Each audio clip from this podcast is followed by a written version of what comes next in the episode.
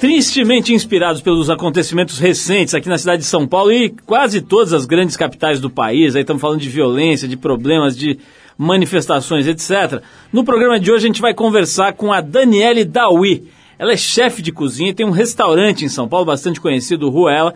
E vamos falar também com o jornalista e repórter do programa CQC, Felipe Andreoli. Com os dois o assunto é violência e o que fazer, né? As manifestações populares, o ativismo aí, movimentando a população, violência, uma série de coisas assim, bastante palpitantes que estão acontecendo nas grandes cidades do Brasil e de forma bastante agravada e especial aqui em São Paulo. Muita gente deve ter acompanhado pelo noticiário e pelos principais jornais que o restaurante da Danielle Dahoui foi mais um estabelecimento vítima dos constantes e recorrentes arrastões que vem acontecendo em São Paulo, seja nas avenidas congestionadas, nos restaurantes dos bairros mais abastados e até em botecos de periferia. Coincidentemente, o Felipe Andreoli estava no restaurante da Dahoui e a gente vai conversar com os dois sobre vários assuntos, né? Sobre a eficiência, a estratégia dos ladrões, a ineficiência da polícia, sobre o descaso dos governantes, né? Parece que eles não estão achando que isso é uma grande questão, e claro, sobre as manifestações populares mais recentes, seja pela descriminalização da maconha, pelo fim da violência contra as mulheres, pelo passe livre, pela volta da tarifa de ônibus, né, que andou sofrendo aumentos. Enfim, um papo bem interessante e atual no Trip FM de hoje. Bom, para manter a coerência e ouvir um som agradável, a gente vai abrir o programa de hoje com Peter Tosh. A faixa tem um nome sugestivo, Watcha Gonna Do? O que você vai fazer? Do álbum Legalize It, que é de 1976. Depois de Peter Tosh, a gente volta com Felipe Andreoli aqui no Trip FM.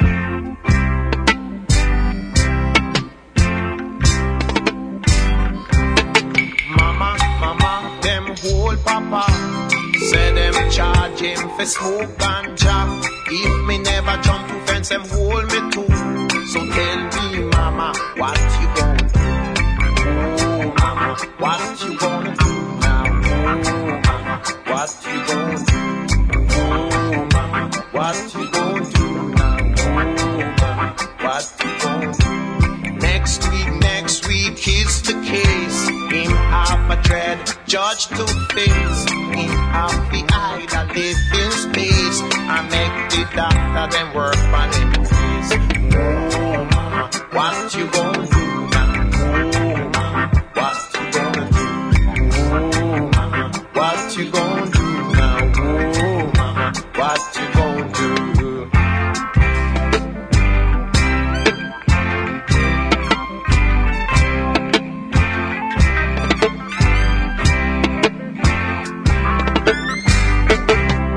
Next door neighbor, them hold your son. Said them find him with one gun. And it's no need him start to mention. Him going to get an definite. Oh lady, what you gonna do now? Oh lady, what you gonna do? Oh lady, what you gonna do? So I'm some lady, what you gonna do? The cops them say him no nobody, so him have to remain in custody. Him see the Babylon, him stand up and screw, so he never know it was a perfect. Oh lady, what you gonna do? You want some lady, what you gonna do? Oh lady, what you gonna do now? Oh lady, what you gonna do? No bail, lady, what you gonna do? You want some lady, what you gonna do? Oh lady, what you gonna do now? What you gonna do? Você está no Trip FM, oh baby. Estamos de volta com mais Trip FM. A gente vai ouvir agora alguns trechos da conversa que a nossa equipe gravou aqui com o jornalista e repórter do CQC, o Felipe Andreoli. O Felipe já esteve por aqui e foi vítima de 2 casos de violência na cidade de São Paulo, em menos de 2 meses.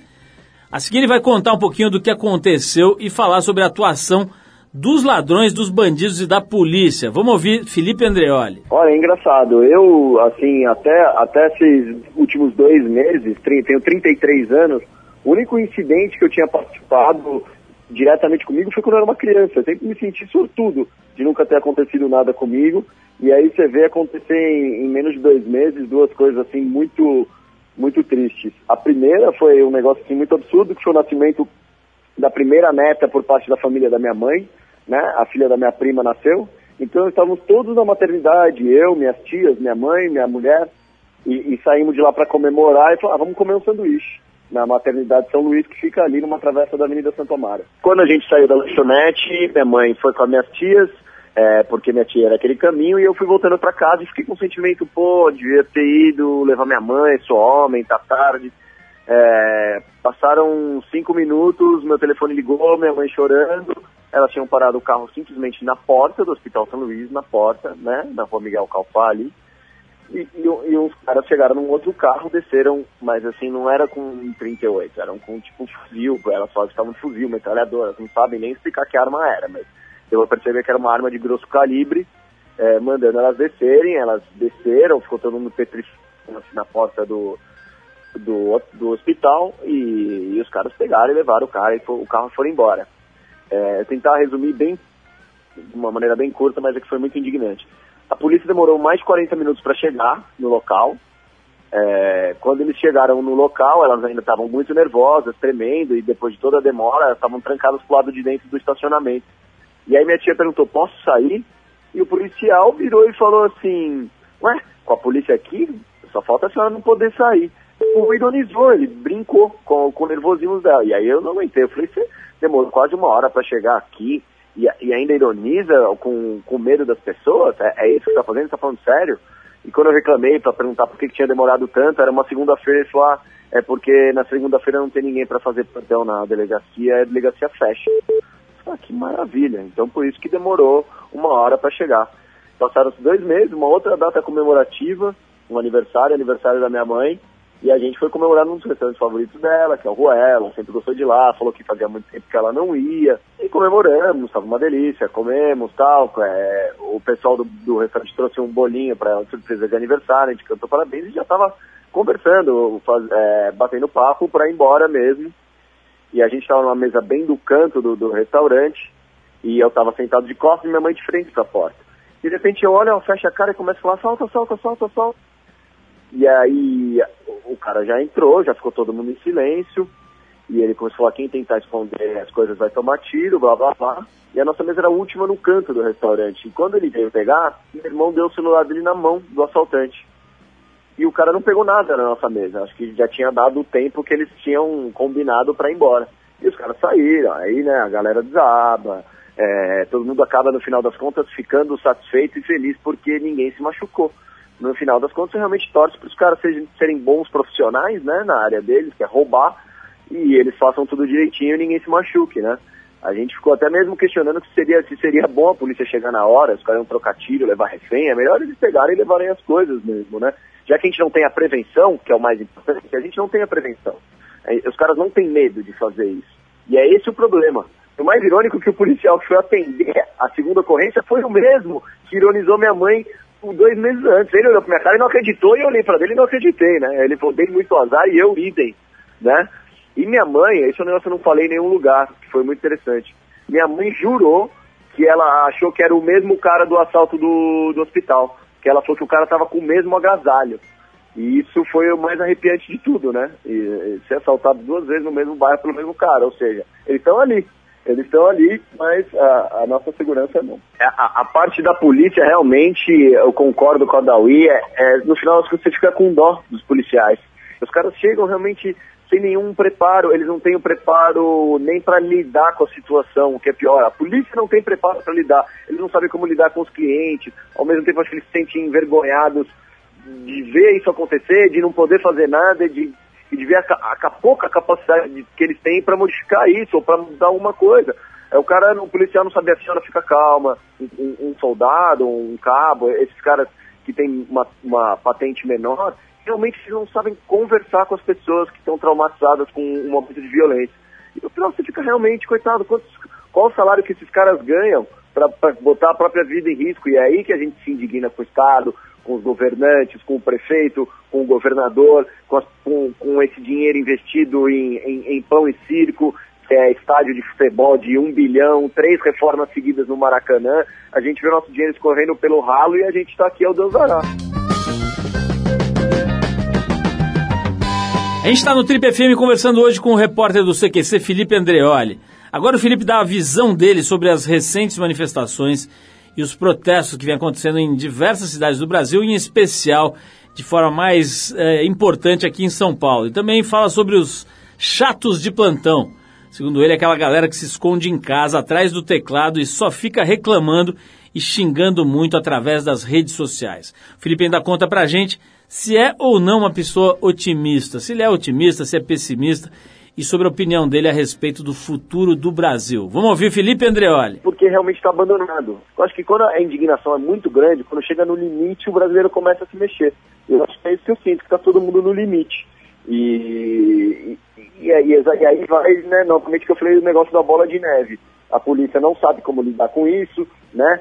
E infelizmente o pessoal também, dentro dessa maioria que está ali em prol de um negócio bacana, de algo bom, tem os caras que são os baderneiros, que o cara nem sabe o que está acontecendo, né? É o cara que vai lá e picha e quebra, é o cara que aproveita aquela situação e acaba denigrindo e manchando toda a imagem de quem organizou aquilo com uma boa intenção, né? Em prol de algo bom.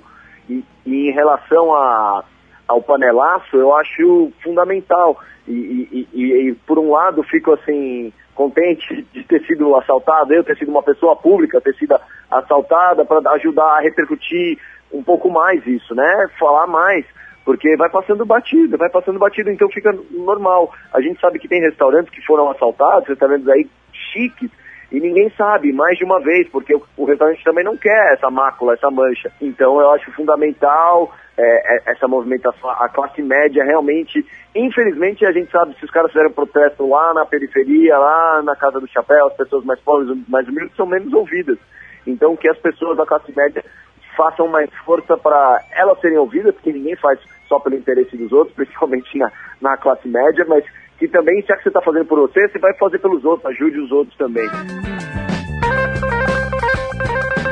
Olha, eu acho que o brasileiro, infelizmente, ele é cada vez mais conservador e cada vez mais crítico, né? Ele critica muito por criticar, ele não é porque ele tem uma visão diferente, ele expõe a visão dele. Realmente, a gente brinca muito, o que eu faço, não sei o que ser, por ser também a nossa crítica, a gente também é alvo de muita crítica, e a gente brinca muito, pega, sei lá, qualquer site de notícia desses mais populares, pega um UOL da vida e leia os comentários das notícias do UOL. Qualquer notícia que seja, qualquer uma, vai ter gente falando mal, xingando, criticando. A gente brinca que as pessoas mais infelizes do mundo são os comentaristas do UOL. Então a gente vê que realmente tem pessoas que também não têm uma cultura, uma educação, uma inteligência para entender muitas coisas. E esse negócio de criticar as manifestações, eu acho um absurdo. Que bom que é pelo ônibus, poderia ser pelo aborto, pode ser pela maconha também, mas que bom que as pessoas estão se manifestando. Eu acho isso importante, que as pessoas se indignem mais no Brasil. E tem muita coisa para a gente se indignar. Eu acho que a gente tem um exemplo aqui na vizinha, que é a Argentina, que você vê dia sim, dia não, tem panelaço, a situação continua muito ruim lá, bem pior do que aqui, né? Então acho que é por isso que a gente não pode esmorecer, não pode deixar de fazer, de protestar. E as pessoas da classe média que têm influência ou que são midiáticas e que podem fazer esse depoimento ir além e mais à frente, elas têm que fazer isso, seja por mal ou por bem, né? Seja para você falar que você foi assaltado e isso acontece comigo, como acontece com todo mundo, é só para mostrar que pode acontecer com todo mundo. Não quer dizer agora que aconteceu comigo eu fiquei incomodado, nada disso. Todo mundo fica preocupado todo dia, gente conhecida ou não. Eu acho que o importante é esse depoimento passar. Do dia que eu fui assaltado, eu fui lá, o Datena me ligou, Datena, né? Parece até piada, né? Mas como o Datena do grupo da Band, um cara muito querido, ele me ligou, se tá tudo bem, você vem aqui falar comigo? Eu falei, eu vou porque eu quero que todo mundo ouça o que eu tenho para falar, porque eu acho que eu tô dando voz para um monte de pessoa. É muito fácil criticar e falar mal, mas eu acho muito importante que as pessoas se manifestem e tirem a bunda do sofá. Caramba, cara, que pergunta difícil é uma coisa muito difícil de dizer, ser otimista. Eu sempre fui um otimista da vida, sabe? Um cara assim que tenta levar o dia a dia de um jeito leve, de bom humor e apreciando as coisas bacanas da vida. Mas quando essas coisas acontecem, a gente realmente parece que quebra um pedacinho dentro, sabe? De ver essas coisas que acontecem, sei lá, pessoas botando fogo umas nas outras. É um negócio, assim, muito bizarro. Acho que não existe país perfeito, todos os países têm suas qualidades e seus problemas, mas para mim, sem dúvida, a desigualdade social, que é o que principal, o causador disso tudo, né? É a violência, né? Realmente a violência é a pior coisa, é o mais absurdo alguém perder a vida, assim, por uma violência, um assalto, um roubo, uma expulsão de trânsito numa cidade como São Paulo. Então, parece melodrama mexicano ou programa do Datena, mas infelizmente é a verdade. Pois foi o repórter do CQC, Felipe Andreoli, que já esteve aqui no programa falando com a gente, que hoje volta agora falando sobre violência, bandidagem, polícia, manifestações populares e sobre o que ele chama de chatos de plantão. E daqui a pouquinho tem Danielle Dahoui no Trip FM, mas antes a gente vai tocar mais uma música. A gente separou aqui o Ben Folds Five, a faixa é Hold That Thought, do disco The Sound of the Life of the Mind, que foi lançado agora no ano passado. A gente vai de Ben Folds Five, né, o nome correto, e na sequência a gente volta com a dona de restaurante, chefe de cozinha, Danielle Dahoui, que chamou a atenção de muita gente com uma carta que ela publicou num grande jornal, falando sobre a situação que ela viveu recentemente de ser vítima de um arrastão no próprio restaurante. Tudo isso hoje aqui no Trip FM. Vamos lá.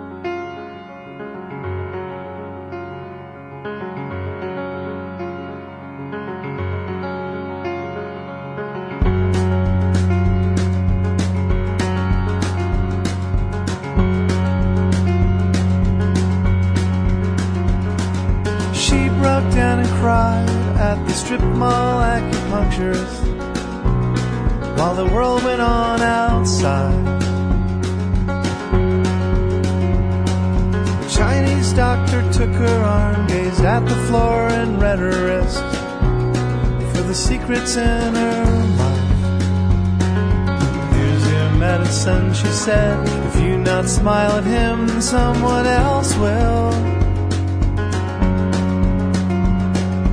You hold that thought, I'll hold that thought.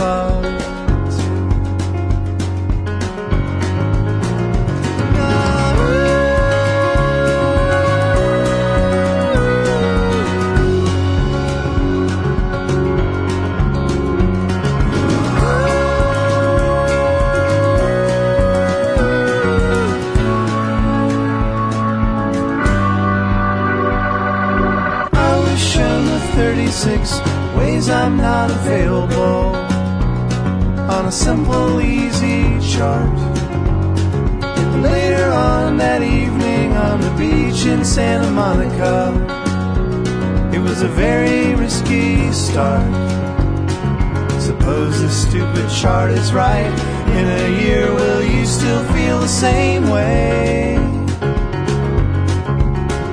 Oh, well, you hold that thought, and I'll hold that thought.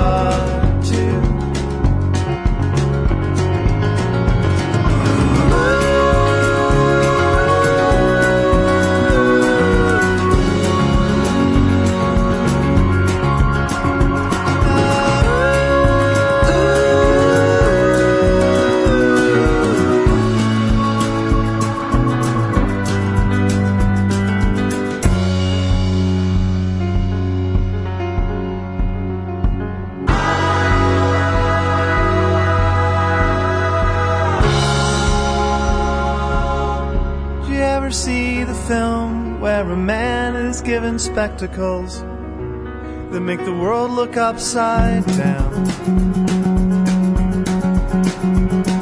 He falls about the place, but in time he somehow readjusts.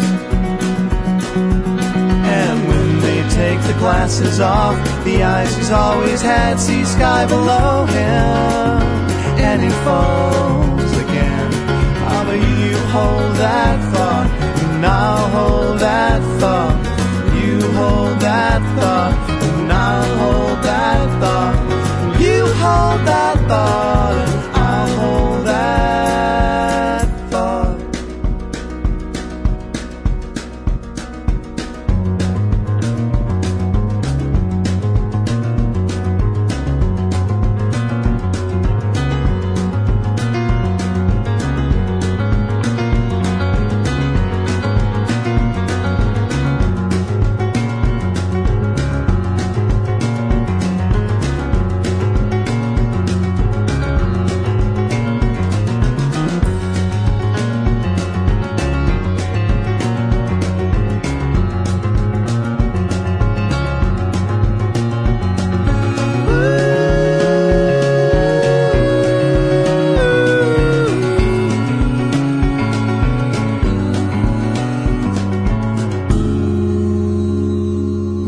está no Trip FM.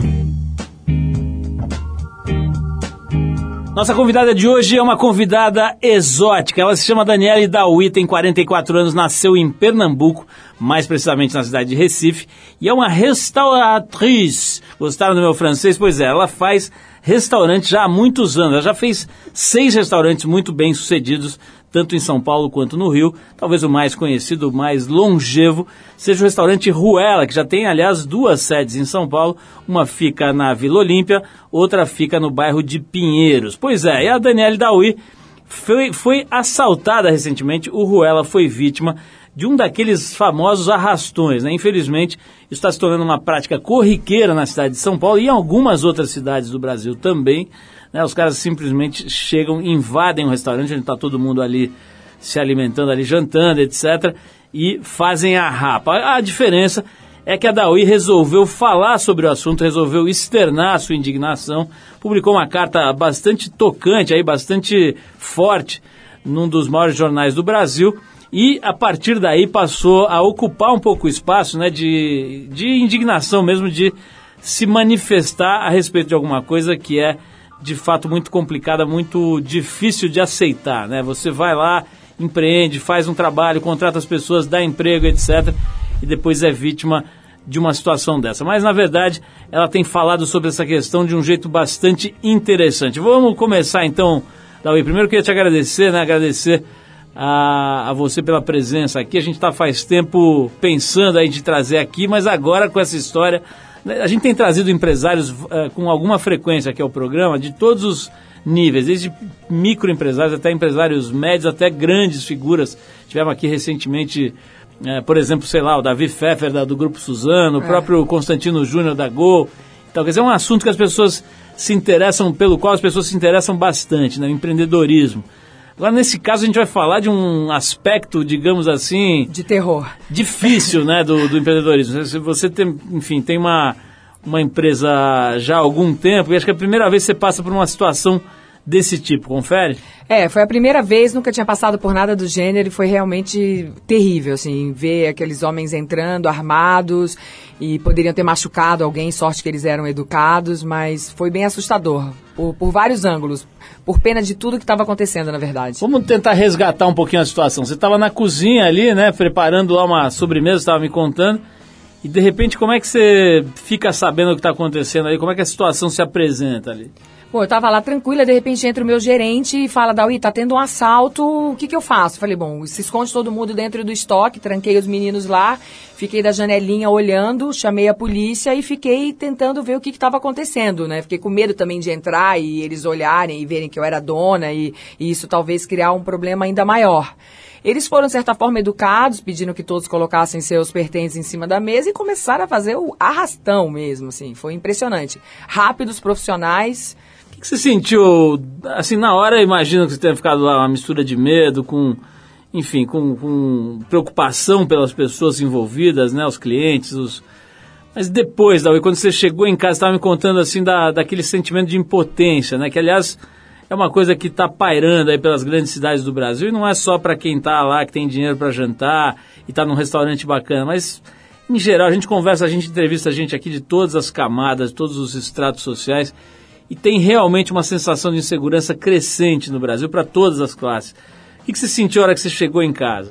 Eu senti insegurança, senti a impunidade, senti a falta de estrutura total que o Brasil tem em todos os lugares, porque ao mesmo tempo assim, eu fiquei com muito medo que acontecesse alguma coisa com os meus colaboradores, com os clientes, depois eu fiquei com pena da polícia, que super mal estruturada, depois eu fiquei com pena dos meninos que chegavam lá, que eram detidos, possíveis suspeitos, com pena das mães deles, ou seja, eu fiquei com pena de toda a situação.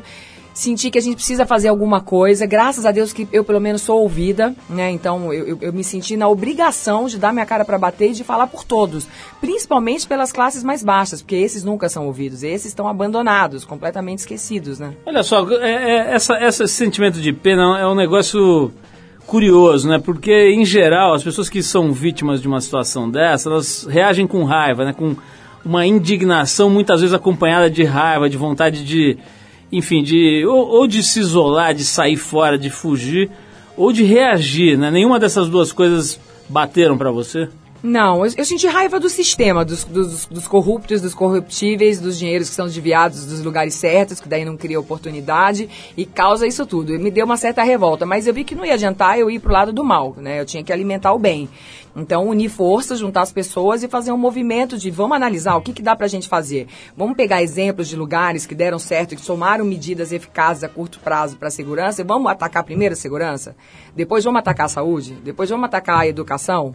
Porque se a gente conseguir organizar isso, vai, em 5, 10 anos, a gente vai poder começar a colher alguma coisa legal. Você está falando de um ativismo, né? De se mexer a favor de uma ideia, de uma causa, né? Como é que é, quer dizer, do assalto para cá você se transformou numa ativista, é isso? É o que eu te falei, assim, 4 minutos e 39 segundos, que foi o tempo que durou o arrastão, minha vida se transformou completamente. Minha vida pessoal, profissional, tá tudo meio de lado. Agora eu sou uma ativista, eu quero fazer a diferença, eu quero chamar atenção, eu quero que as pessoas acordem para isso, porque não dá, é impossível continuar. Bom, eu vou querer saber um pouquinho da história da Dahoui, da história dessa ativista que está nascendo aqui, mas tem muita coisa para trás, né? Para vocês terem uma ideia, ela é filha de francês com italiana, é isso?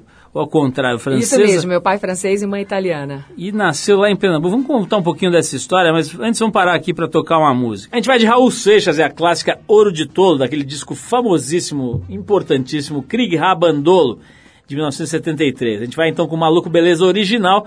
Daqui a pouquinho a gente volta com o Trip FM e com a bela Danielle Dahoui.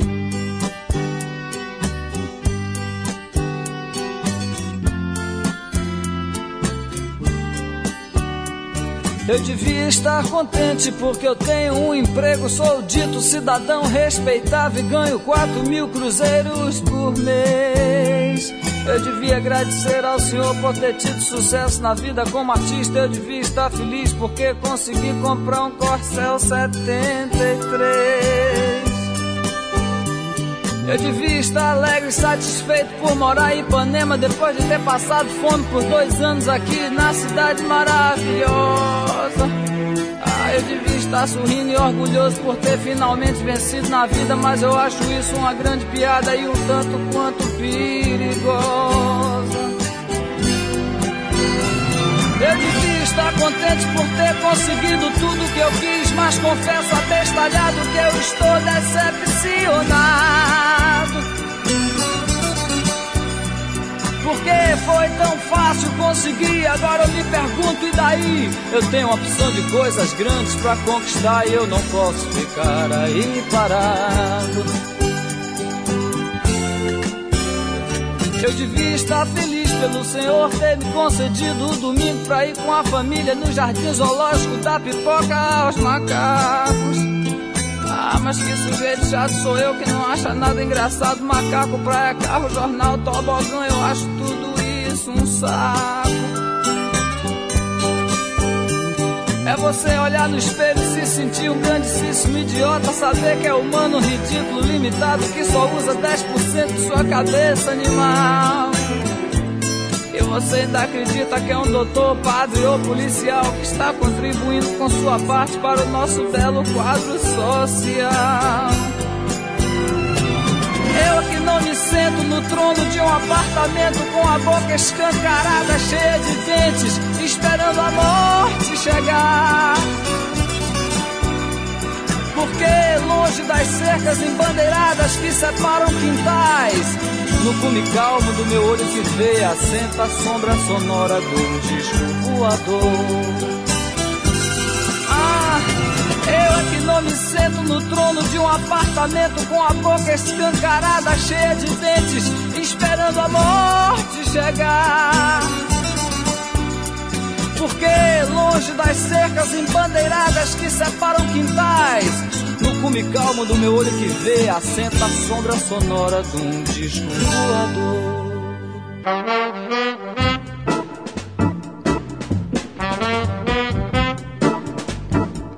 Legal, pessoal, estamos de volta. Esse é o programa de rádio da Revista Trip, hoje entrevistando a empresária restauratriz. Tô bem aí de francês, Dahoui? Tá direitinho. Não, tá fofo. A Danielle Dahoui, ela tem 6, já fez 6 restaurantes, né? Eu acho que os mais conhecidos são os restaurantes que levam o nome Ruella. E o Ruella número 1, que existe há 17 anos ali na João Cachoeira, na região do Itaim Bibi, ali ou Vila Olímpia? Ali é Vila Olímpia. Da Vila Olímpia, aqui em São Paulo, né? foi assaltado recentemente. Por conta desse assalto, a Dahoui está fazendo aí uma reflexão, né, e falando muito e acionando um monte de gente e realmente tentando não ficar passiva, né, diante desse ato aí esquisito, violento, difícil de aceitar e tal. Mas vamos falar um pouquinho, Dahoui, antes da gente voltar para essa questão aí, para essa questão atual, né, que você está vivendo.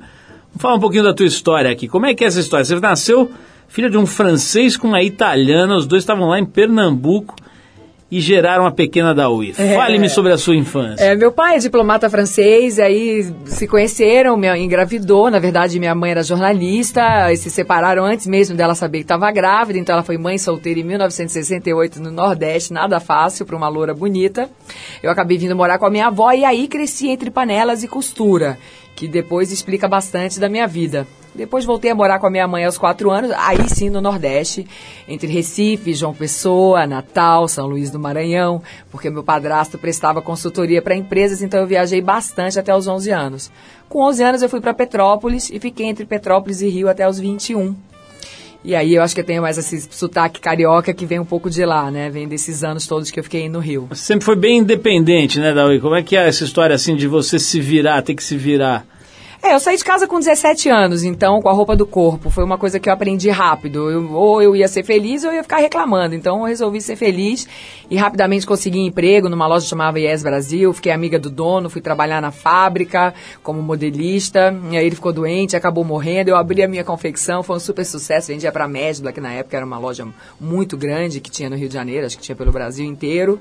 Até que um belo dia, uma grande amiga minha faleceu e eu resolvi que eu queria conhecer o mundo.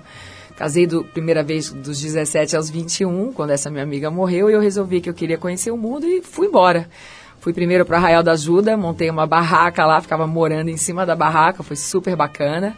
Acho que ali eu descobri que eu levava jeito para culinária, porque como era difícil arrumar pão, eu aprendi a fazer pão e fazia doces, e de noite caipirinhas e caipivóticas e capetas da época e tal. E foi muito bacana, só que eu vi que eu não queria ficar ali também, que não era aquele futuro. E aí eu tinha meu pai, falei, bom, tá na hora, vou conhecer o cara. Fui lá, conheci, foi super bacana, bonito, inteligente, legal. Ele estava na França? Não, ele morava em São José da Coroa Grande, uma cidadezinha do interior de Pernambuco. Quando ele se aposentou, ele foi pra lá, ele casou 8 vezes, teve filho com 7 mulheres. O cara era um super bom vivant, adorava curtir a vida. Só não gostava de criar os filhos, mas... tudo bem também, faz parte, né? Foi normal. Como é que você foi parar na história de restaurante profissionalmente mesmo? Isso foi um barato, porque eu queria ir pra França, eu tinha um passaporte francês, só que eu não falava francês, imagina, não tinha nem terminado a escola, né? Parei de estudar na 8ª série. E o único curso que tinha, que não precisava saber nem escrever, só precisava saber falar, mas não escrever, era de fotojornalismo. Falei, bom, é esse o curso, fui lá, me inscrevi, uma amiga minha fez a prova pra mim em francês, mandei, passei, fiz festas, cobrava entrada, fazia mesas de sanduíches coloridas na época, né, bem anos 90, assim. Consegui juntar grana para comprar a passagem, $500, e fui pra França achando que ia dar tudo certo. Bom, o começo foi um pouco roubada, passei fome, não tive lugar pra dormir e tal, até que eu consegui o meu primeiro emprego. Lavando louça numa escola agrícola para 300 crianças, meu Deus, desesperador, assim, a pele da mão caiu, o chefe ficou com pena e me levou para cortar batata. E aí ele foi vendo que eu levava jeito, falou, pô, não é possível, você nunca estudou e tal. Bom, como você não terminou a escola, não dá para eu te arrumar um curso de gastronomia, eu vou arrumar para você fazer um estágio em Paris. E fui para Paris, que eu estava numa cidadezinha do interior, né, em Lille, lá no norte da França, e fui para Paris.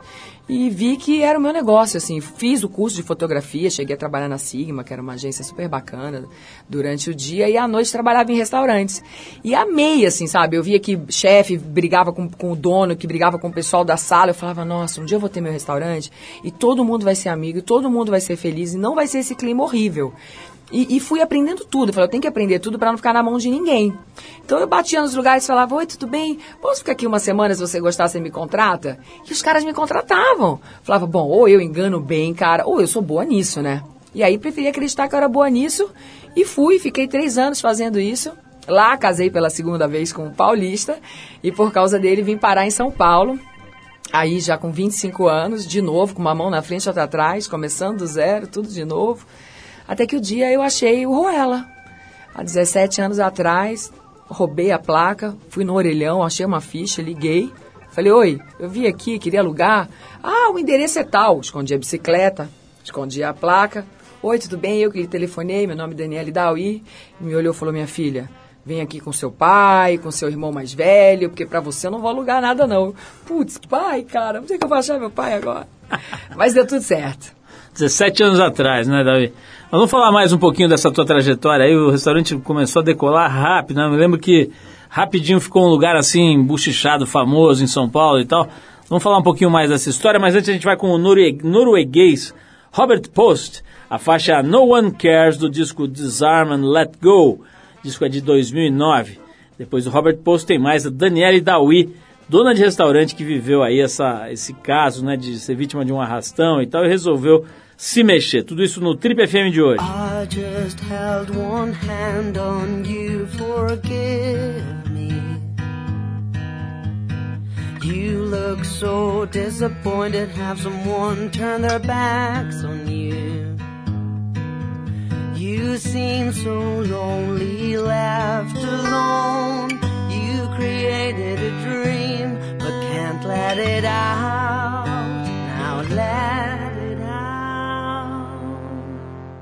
I know about a place where you can rest your chest.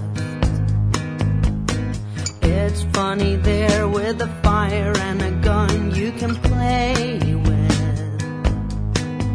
They built it for you to be forgotten. No one will ever stab you in the back once you get there. You can dance, drop your pants on the floor. You can eat candies, there will always be more. No one cares for you at the end of the day.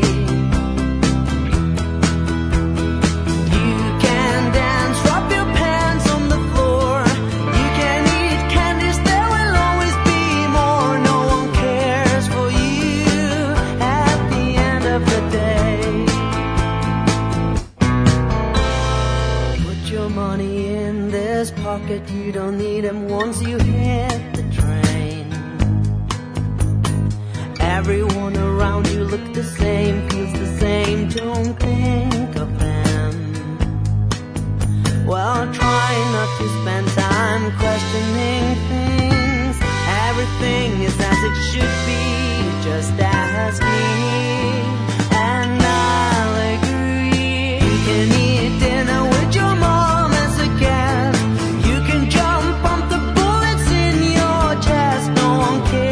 For you at the end of the day.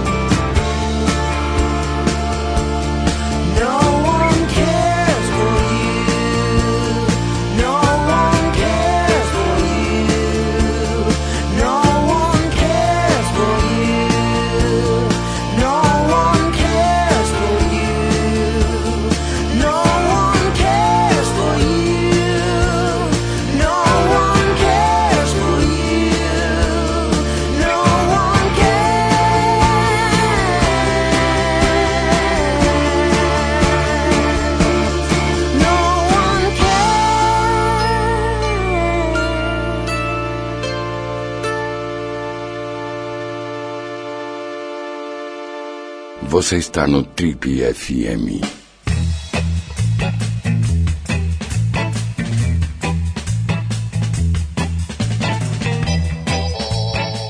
Legal, pessoal, estamos de volta. Esse é o programa de rádio da revista Trip. Hoje entrevistando a Danielle Dahoui. Ela tem já fez seis restaurantes. Toca restaurantes importantes na cidade de São Paulo. Fez um restaurante, aliás, um bar incrível no Rio de Janeiro também, né? O bar do hotel, enfim, tem uma experiência já larga, quase 2 décadas aí no campo da restauração chiquérrima. Dahoui, quero saber o seguinte, você contou de 2 casamentos, acho que vem aí o terceiro, não sei... que é com o Raí, né? Conta um pouquinho, tem esse detalhe na sua trajetória aí, na sua vida, que é ter casado, ter tido uma filha incrível, né, a Noá, com o Raí. Como é que foi, né? De repente você virou patroa do Raí, né? Como é que foi isso daí? Maria Chuteira, né, cara? Foi ótimo, assim, né? Aquele gato gostoso dando em cima de mim. Achei essa parte aí, eu não sei. Adorei. Não deixei passar, né? Peguei, imagina.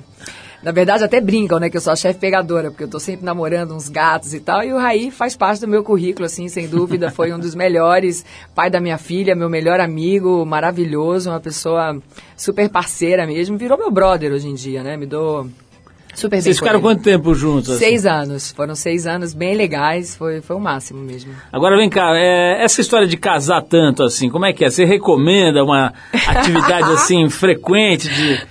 Casamentos, 4 casamentos, pô, você é nova ainda, né? Você casou mais do que a média, né? 4 casamentos. É, meus amigos até brincam, olha, Dahoui, não casa de novo, não adianta convidar que a gente não vai gastar dinheiro dando presente pra você, não tem condições, ou então vamos usar a mesma roupa.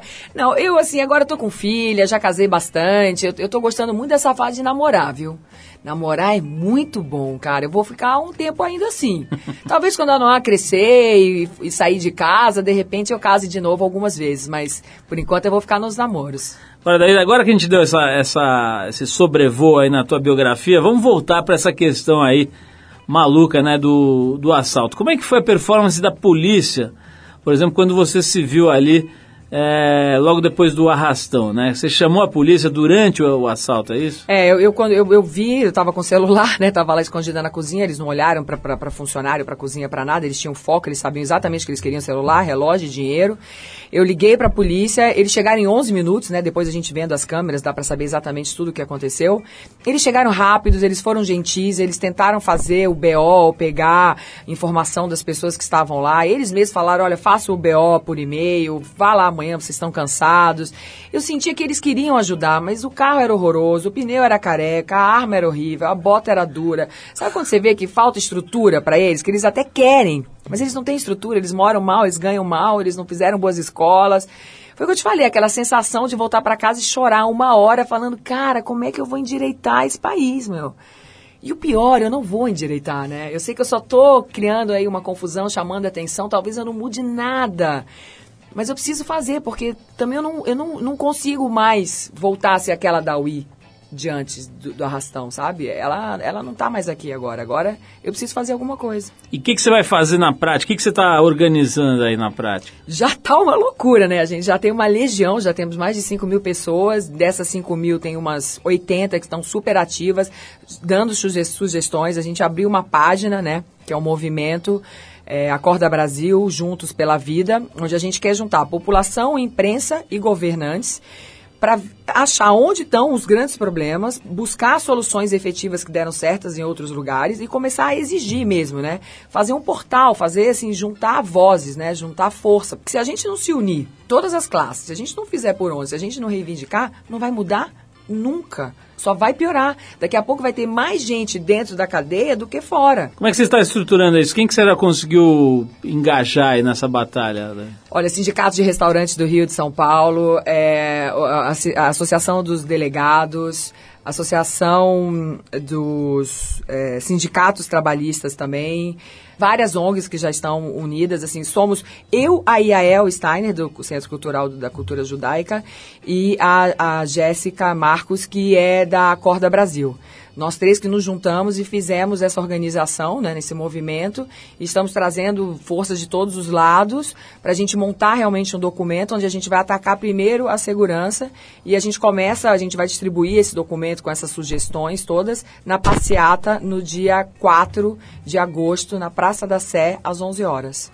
Dahoui, adorei a tua presença aqui. A gente também está procurando, de alguma maneira, botar o microfone a serviço, né, dessa indignação, dessa vontade, não é nem indignação, dessa vontade de mobilizar as pessoas para que São Paulo e as principais cidades do Brasil não se inviabilizem, né? Porque a sensação é um pouco essa.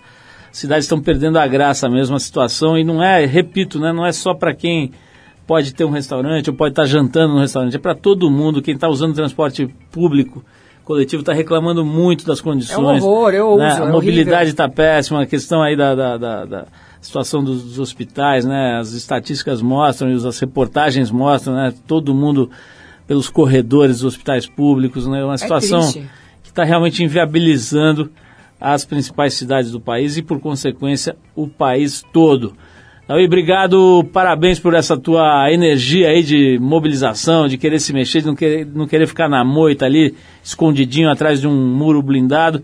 Acho que é isso que pode ser feito mesmo pelo cidadão, é sair falando e se mexendo e se mobilizando. Parabéns pelo teu trabalho.